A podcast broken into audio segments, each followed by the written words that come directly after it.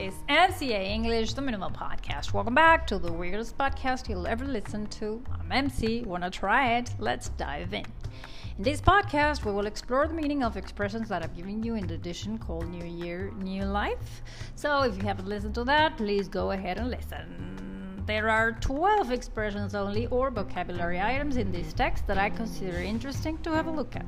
I will deal with them as usual in order of appearance. To be away somewhere else or in a different place, position, or situation. For example, Barbara is away on vacation until the end of the week. To cope with, to deal successfully with a difficult situation. Example, it must be really hard to cope with three young children and a job. Up to my neck, deeply involved in or affected by something. For instance, she's up to her neck in work well deserved, that someone completely deserves to have because of the way they have behaved or the qualities they have. Example, she's working hard and doing a good job, and her promotion is well deserved.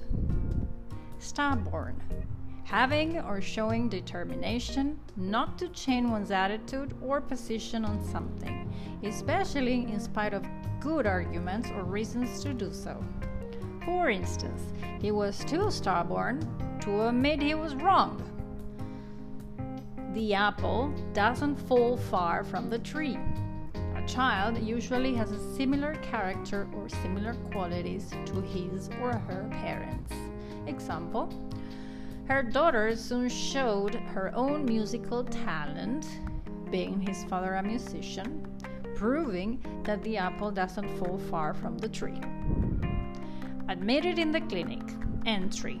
As a patient, admission into a hospital. This is a verb that you use to be admitted in a clinic.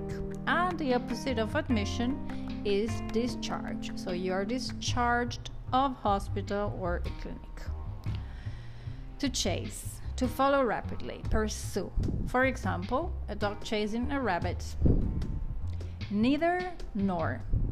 You use neither nor when you're talking about two or more things that are not true or that do not happen.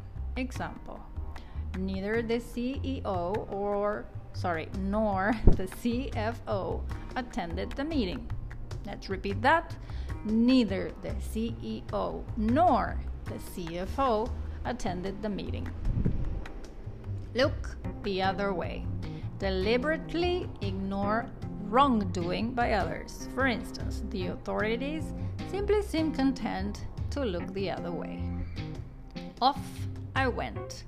Someone or something is leaving. It's time to leave. For example, look, off she goes to her first semester of college. We will miss her. Kicked out. To kick someone out of a place means to force them to leave it example, her family get her out. In the next episode, we will have a new story with more vocabulary and expressions for you to take your English to the next level. Remember, practice makes perfect. This was MCA English, the Minimal Podcast. Catch you later.